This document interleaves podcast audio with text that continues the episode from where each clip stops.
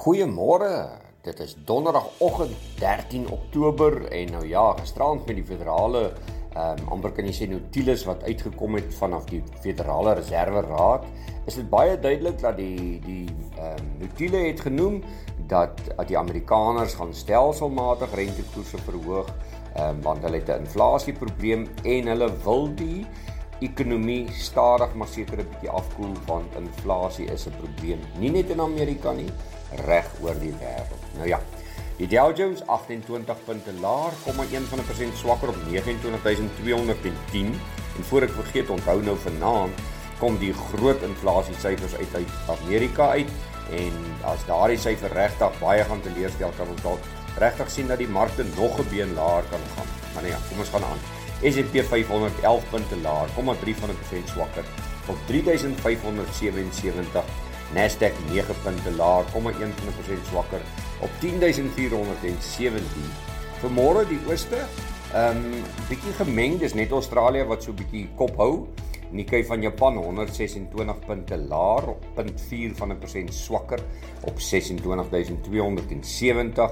Die Hang Seng Indeks 69 punte laer, 0,4 van 'n persent laer op 16631 en die Australiese Indeks 0.4 van 'n persent beter 26 26 punte sterker op 6674. Hier by ons plaaslik gister mark maar eintlik baie onseker gewees en op die ou net net negatief gesluit top 40 indeks 31 punte laer, 0,1 van 'n persent swakker op 48177 en die algehele indeks verloor 60 punte, 0,1 van 'n persent swakker op 64528. Wel die rand verloor nog steeds geld teenoor die Amerikaanse dollar, maar troos julle daaraan, dis nie net die rand nie, al die geld teenoor die sukkel teen die dollar. Rand vanmôre 18.28 teenoor Amerikaanse dollar. Die euro gaan jou kos 17.75 en 'n Britse pond R20.29. Kripto vanmôre 19107 vir Bitcoin. Hy sukkel maar om bo daai 19000 vlakke te bly. Ehm um, die goudprys vanmôre 1679, dis maar so katspoegie hoër as gister 2 dollar sterker. Uh silwer 19 op die kop.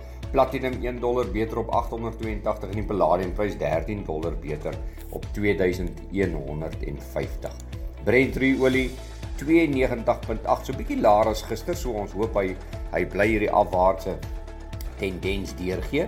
Die boere gister so bietjie van 'n gemengde dag gewees geel met die prys net R2 laer op 5063.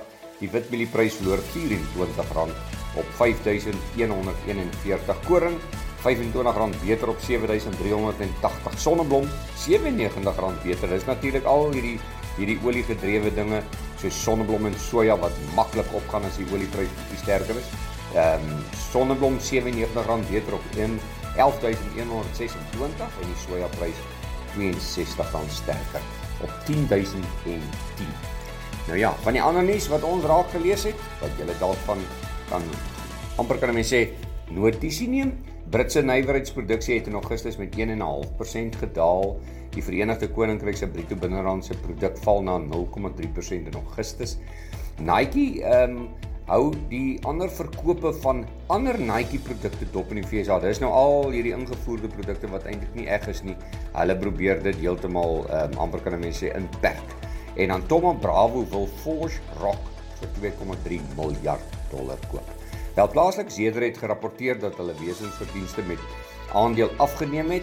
Laas jaar was hulle in 'n winsie, hierdie jaar dink hulle hulle kan 'n verliesie tot 13,5 sent aanteken. Sanlam wil 'n belang in Afrocentric koop en Tarisa het hoër produksiegetalle gerapporteer so dit gaan 'n bietjie beter daar en aan die hoofuitvoerende beampte van Bell Equipment het aandele in die maatskappy ter waarde van 205 000 rand verkry.